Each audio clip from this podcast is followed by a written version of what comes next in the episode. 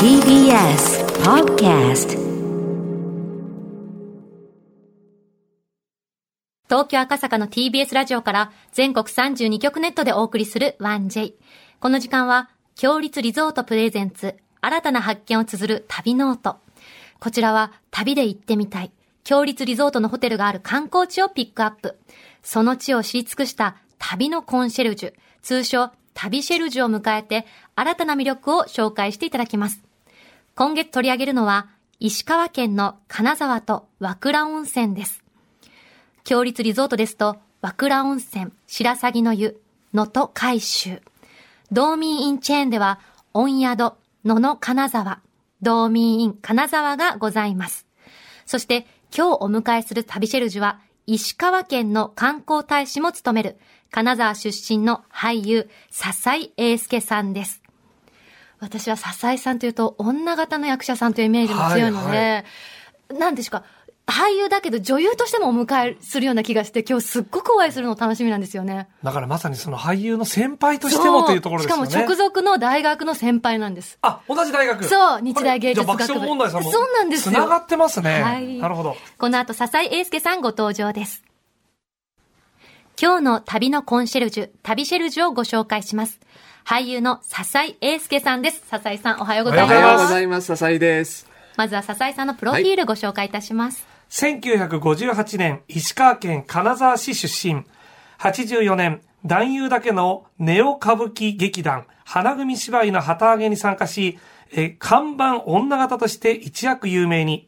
対談後も現代劇の女型で活躍する一方、ドラマや映画で中性的な役や悪役など独自の存在感を発揮されています。そして2014年、石川県の観光大使に就任し、石川の魅力を PR するほか、最近ではフリマアプリのメルカリに大ハマり、テレビ番組でメルカリ愛を披露したところ、メルカリのサーバーを一時、一時ダウンさせてしまったことでもおなじみです。すごいですよね。僕もメルカリやるんですけど、なさいますかそんなになさってらっしゃるんあ、です今ちょっとおお収まったんですけど、一時断捨離をしようと思いましてね。もう、あの、整理しよう。いい年も年だし、と思った時には、がっつりやりましたけど。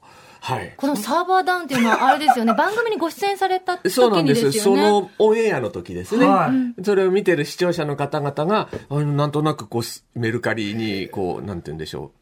アクセスしたっていうんですか、はいそういうのはい。笹井さんとメルカリってちょっとね、 まあ、交わらなそうな気が一見しいやいしや、ますもの確かにね。確かに。それくらいお好きというね。いやいや、あの、やってみたら意外とできたので、はいちょっと面白くなったんですけどこね。れメルカリ以外で最近ハマられてることってあるんですかもうね、割と時間がたっぷりこのね、状況であるんで、まあ、あの、配信の映画をやっぱり見たりしてますけど、はい。なんかそういうネット系にお強いんですかいや、そんなことないです、ないです。どっちかっていうと苦手な方なんですけどへ、今、あのス、スマートフォンってよくできてますよね。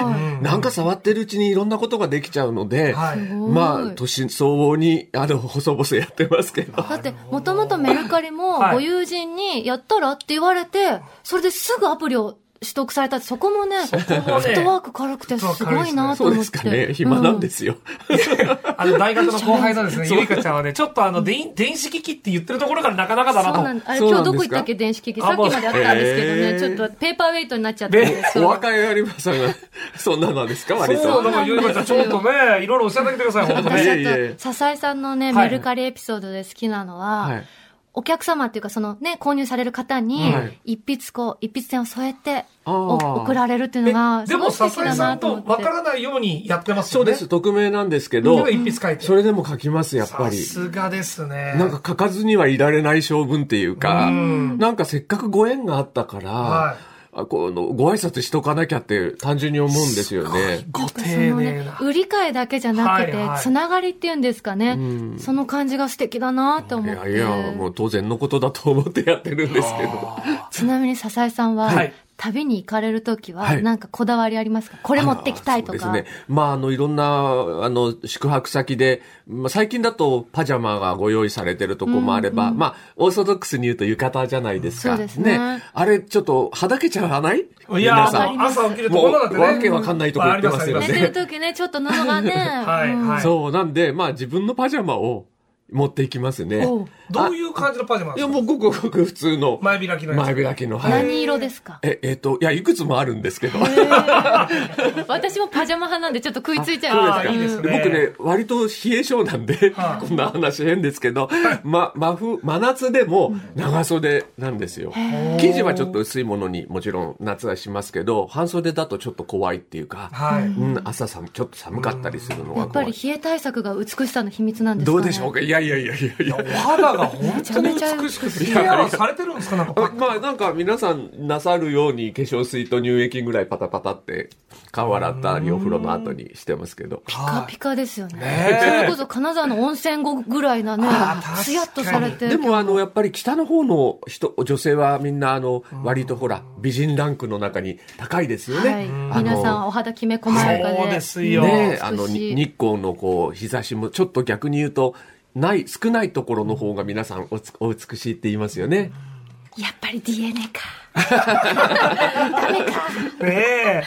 さあ、ということで、じゃあ今日のね、メッセージテーマですけれども、はいはいテーマが、朝からカレーのお話です、まあ、金沢といえばねカレーも有名でそこで今日はスタジオに金沢カレーをご用意いたしましたへえ。先ほどのさ、トークの流れだと、そこら辺のっていうふうについついつけたくなっちゃうんですけ ど。これはそこら辺じゃございません違いますね、はい金沢カレーでございます、はさあこれねちょっと金沢カレーの特徴をですね、まずちょっと私の方からご紹介しましょうありがとうございます今日は金沢カレー協会加盟のレトルトカレーたくさんご用意しております、えー金沢カレーの正会員ゴーゴーカレーですゴーゴーカレーゴーカレー。僕もね大好きで、あのテーマ曲「ゴーゴーカレーゴーゴーカレー」ご存知ですすか笹井さんはい、わかります。へでー、東京にも随分進出なさって、たくさんあちこちにありますよね。赤坂にも確かあるよねゴーゴーカレーゴーゴーカレーあそうなんですとねいうことでじゃあ早速、いじゃあ行ってみましょうか召し上がってくだいたさいだいていいんです笹井さかはい、もいちたろだんきですます。さあこれ懐かしいねルーが濃懐かしい厚んでですねドロッとしている、へさあゆいかちゃんちょっと行ってみて、いや笹井さんあそう、はいはいーいかがですか、これです、これです。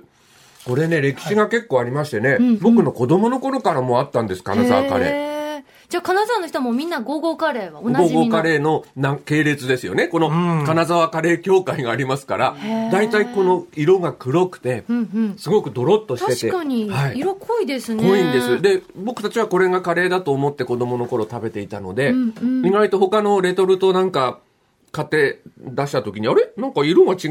なるほど、独特の文化が生まれたんですねそうなんねですよ。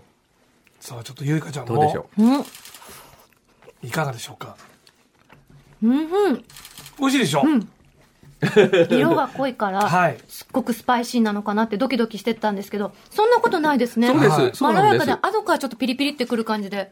ねあと、このキャベツシャキシャキして美味しいです。う。あ、そう、必ずキャベツ添えるんですよ。えへええ金沢のカレーはえーそうなんです。で、あの、量り売り、カレーだけね、ルーだけ量り売りをしてくれたりする、して、するお店もいっぱいあって、じゃあ晩ご飯はご飯だけ炊くから、あなたあそこのカレー屋さん行って、何グラム買ってらっしゃいなんて、えーお面白いお小遣い、あの、お、お使いに行かされたりしました。え、じゃあカレー屋さんはでいカレーとキャベツ両方買うんですか、いや、かキャベツはお家で。家でやってルあ必ずーだけをそう、ルーだけ買いに行くっていうこともできました。量り売り。これなんかステンレスのお皿に盛られてる僕印象もあるんですけど、はいそうなんですよあとね懐かしいね給食の時とかに出てくる先割れスプーンなんです よなぜかどうしてですかいや、なぜでしょうか。あ、プーンキじゃャないベツもついてるからかも。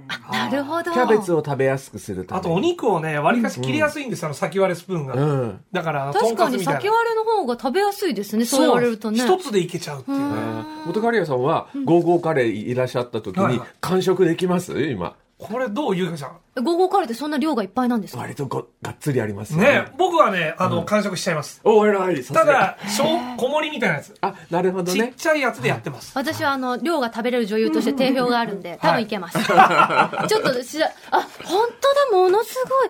そうステンレスのおお皿おが皿飛びにね出そうなぐらいなみなみ。そえこれはカツが乗ってるのがメインそなうんでですすか。ね。だからお若い方はね、きっと嬉しいと思うんですよ。うですねねえ。もあうの、ちなみにゴーゴーカレーの誕生日は5月5日だそうです。うあれじゃあもうすぐじゃないですかもうなんすかお店に行くと素晴らしい特典があるらしいです。ためにも早速行こう、5月5日そうしましょう。ねそしてここからはですね、笹井さんに金沢の魅力を案内していただきます。テーマがあるんですよね。はい。えっ、と、私が、あの、好きな、えー金沢といえば、この音っていう音を3つ、ああはい、ご紹介させていただありがときうございますなるほど、はい。さあ、ということで、こちら、旅ノートというタイトルにちなんで、金沢の好きな音3つ、えー皆さんに聞いてもらいながらクイズを出題と。笹井さんがお好きなはい。音ですね。金沢らしいんですよ。金沢らしいじゃあへ、ー私、有村コンと、で、元刈谷ゆいかちゃんの2人が答え、はい正解数が多い方には、金沢カレー詰め合わせをプレゼントでございます。やっはい。やったーアリコンさんクイズ初めて参加そう、され僕まいすつもねね。、出問題者題、だか出ら。題する側なんですよ。そうなんですよ。今日は頑張ってください。いや頑張りますはい。じゃあしょうがないからこのピンポンアリコンさんの方にあげます。いや、いいよ、これさ、うん真ん中に置いといてさ、分かった方が押しましょうじゃん。あじそうしましょう。ゃあ、お願いしこまうしす。よう。腕をあこうしようかそうしましょう。うんうんはいはい。では問題でお願いしますいいでしょうか。はいお願いしますまずこの音をお聞きください。伝統芸能的な音が聞こえてきましたけど、はい。これは何でしょうかこれはね、加賀宝章って言いましてねうん、おの、おのの歌いですへねー。で、まあ、おのには関税流とか、コンパルとか、あこ今後とか、いろいろ流派があるんですけど、はいはい宝章流っていうのもありまして、で、金沢、加賀、まあ加賀百万石は、お殿様がこの宝章流をとても、あの、庇護しへー、繁栄させたんで、今でも続いてるんですよ。はい。はい。で、この、なんて言うんでしょう、あの、加賀宝章とまあ僕たち言うんですけどね、うんうん金沢の街を歩いてると、屋根から歌いが降ってくるとか、まあ空からとも言うんですけど、そういうふうに皆さんおっしゃるんですが、それだけ街の中の、あの、庶民にも、このお能が浸透していたっていうあ。ーいい文は化。えじゃあ笹井さん少年時代もはい道パラパラっと歩いててこの音が聞こえたりし実まはすか、僕の本当に町内の目の前に、うんあの、加賀宝章のお鼓、あ、大、大鼓って言うんですけど、カンカンの先生がいらっしゃるから、お稽古してるのが聞こえるんですよ。なんと豊かな街なんでしょそううやっぱね、加賀百万石のね、文化ってすごいですよね。そうなんですよ。なかなかね、その、庶民に根付いてるっていうところがす、すやごいなと思う。すごい文化レベルが全体的に高いっていう。だって歩いてて聞かないですよ聞かないねそうですよね東京だって聞かないよねそうですよね。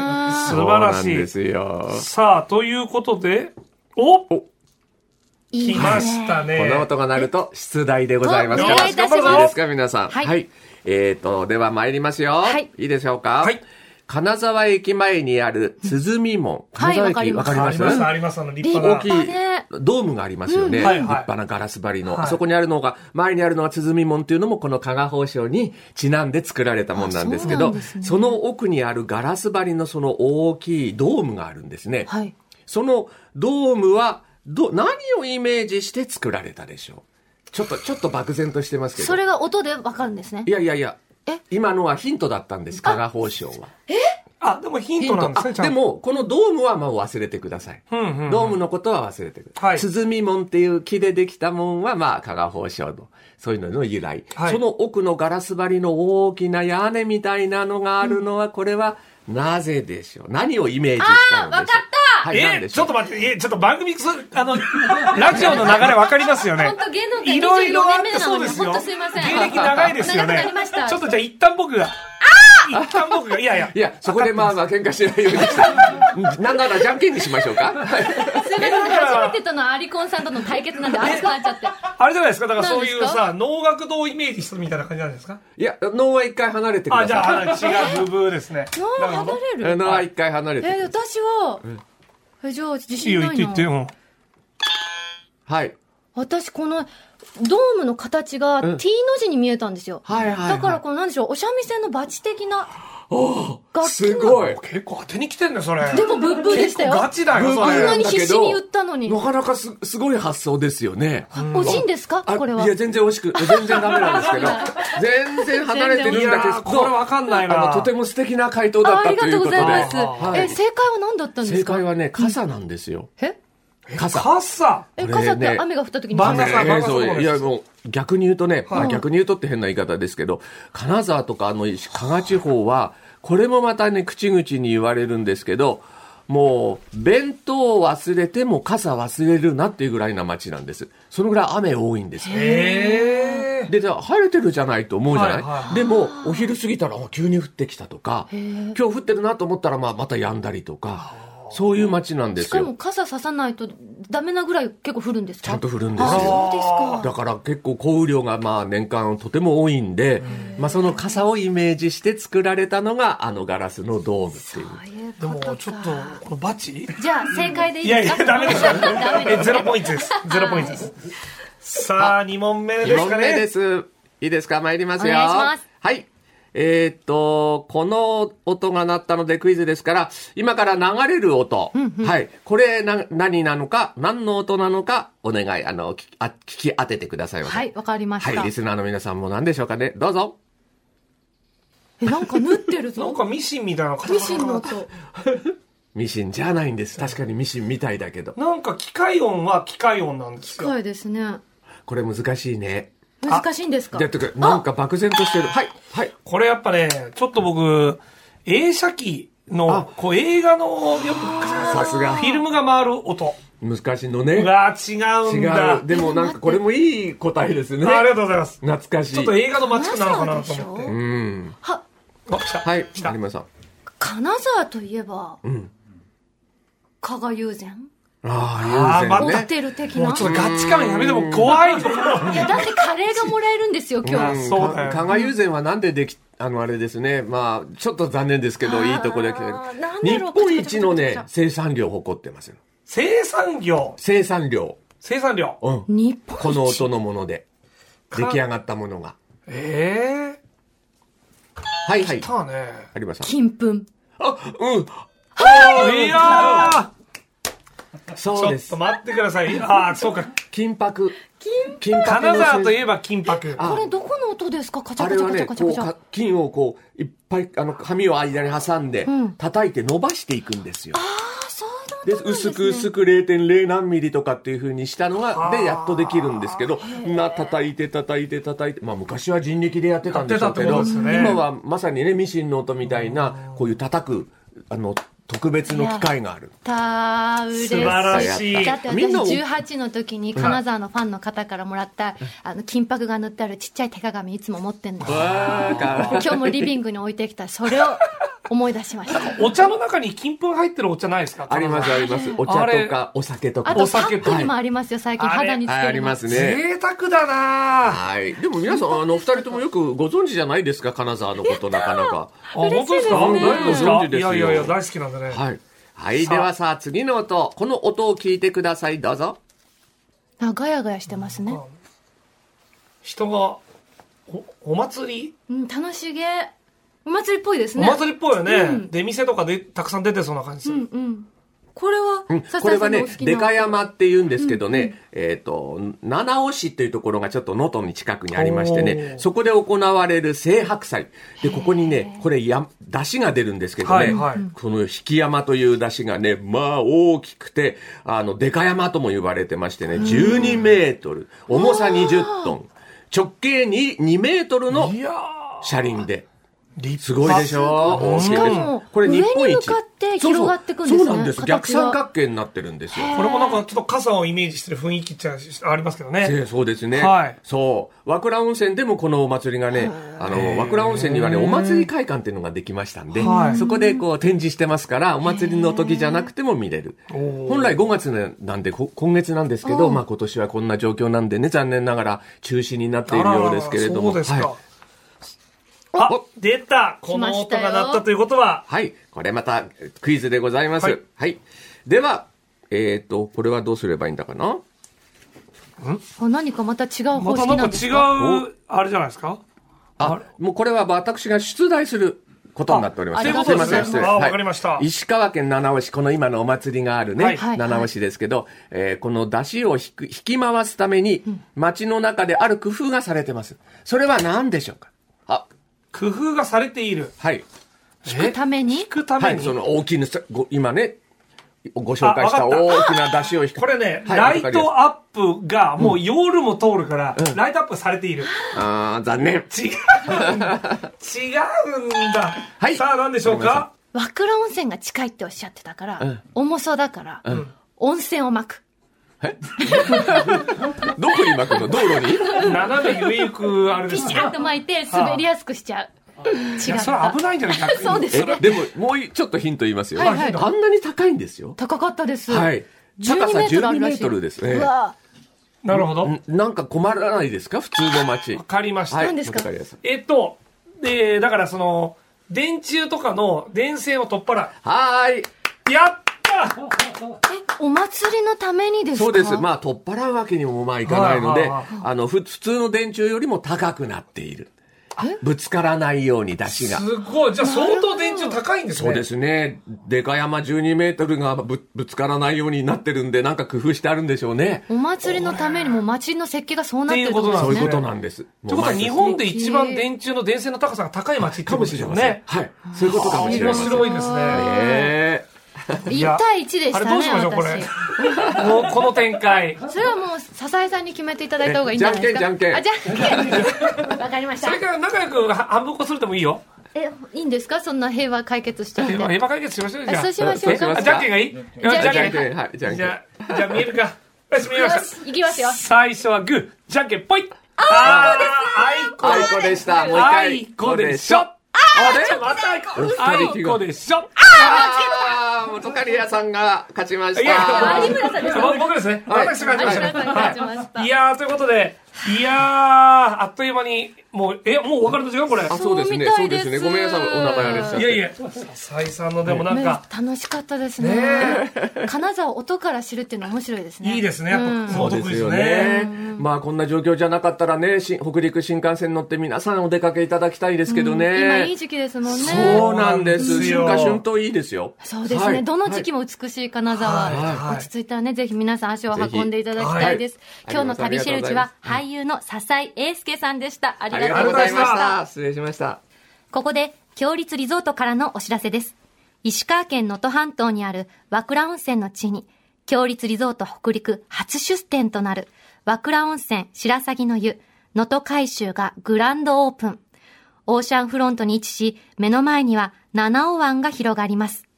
まるで海に漂うかのような開放的な湯どころは、趣異なる2種の大浴場と3種の貸し切り露天風呂をご用意。また、オーシャンビューの客室には、ヒノキ作りの天然温泉露天風呂を完備。密を避けて、お部屋でのんびりおくつろぎいただけます。海の景色、潮騒の音とともに、贅沢な湯あみをお楽しみください。夕食は、能登の3階の幸を彩り、豊かな和解席でご提供。地元出身の料理長が真心込めてお作りいたします。現在、お得にお泊まりいただけるモニター宿泊プランを販売中。詳しくは、強立リゾートの公式ホームページをご覧ください。さて、ここで番組をお聞きのあなたに旅のプレゼントです。今月は石川県能登半島にある和倉温泉白鷺の湯能登海舟の宿泊券をプレゼントいたします。今日はその支配人の和田さんとお電話がつながつながっています。和田さん、おはようごおざはよいうございまます。す。おはようございます。よよろしくお願おいい願たいいしたします。ます。ろしくお願いいたし能ます。登は今どんなお天気ですかはい、今ですね、はい。多少雲が多いんですけれども、雨は降っていない状況ですね。あったかいですか能登は。そうですね、あの、基本的にはですね、うん暖かいんですが、ちょっとやっぱり海風が、あの、強い部分があるので、多少あの、肌寒く感じることもあります。なるほど。早速ですが、はい。能登海舟、どういった旅館なのでしょうかはい。石川県能登半島にある開湯1200年の伝統と格式ある和倉温泉の地に、強立リゾート北陸初出店となる和倉温泉白鷺の湯能登海舟が、この3月にグラグランドオープンしました。オーシャンフロントに位置し、目の前には七尾湾が広がります。うん。うん。まるで海に漂い漂うかのような開放的な居所は、趣の異なる2種の大浴場と3種の無料貸し切り露天風呂をご用意しております。オーシャンビューの客室には、ヒノキ作りの天然温泉露天風呂を完備し、密を避けてお部屋でのんびりと海の景色を眺めながら贅沢な湯あみをお楽しみください。夕食はオーシャンビューの食事どころで、能登の3階の幸を彩り豊かな若い席でご堪能いただけます。次回のご旅行先として、和倉温泉白鷺の湯、能登海舟をぜひご検討ください。私、ホームページを拝見して、うんうんあの、オーシャンビューを見ながら、はい。寝ながらお風呂入れるんですよね。はい。寝湯って言うんですそうですねかね、これね。はい。これはいいですよね。ありがとうございます。もうだからお食事食べてう、ん。湯あみを楽しんで、うんまたお食事食べてといねそうそうそう。で、またお風呂入っちゃう。最高ですね。和田さん、ありがとうございましありがたとう。はい、ありがとうございます。今ご紹介いただいた和倉温泉、白鷺の湯、能登海舟のペア宿泊券を一組2名様にプレゼントいたします。ご希望の方は、インターネットで TBS ラジオ公式サイト内、旅ノートのページにプレゼント応募フォームがありますので、そこから必要事項をご記入の上、ご応募ください。締め切りは5月31日月曜日までとなっています。たくさんのご応募お待ちしています。なお、当選者は発送をもって返させていただきます。そして皆さんから金沢と和倉温泉の思い出をメッセージで募集いたします。メールは 1j.1j.jp 1j.1j.jp です。また、強立リゾートにご宿泊された方からのご感想もお待ちしております。そして来週の旅ノートは、金沢の歴史を長年研究されている長谷川貴則さんをお迎えして、金沢のディープな歴史をご案内いただきます。来週もどうぞお楽しみに。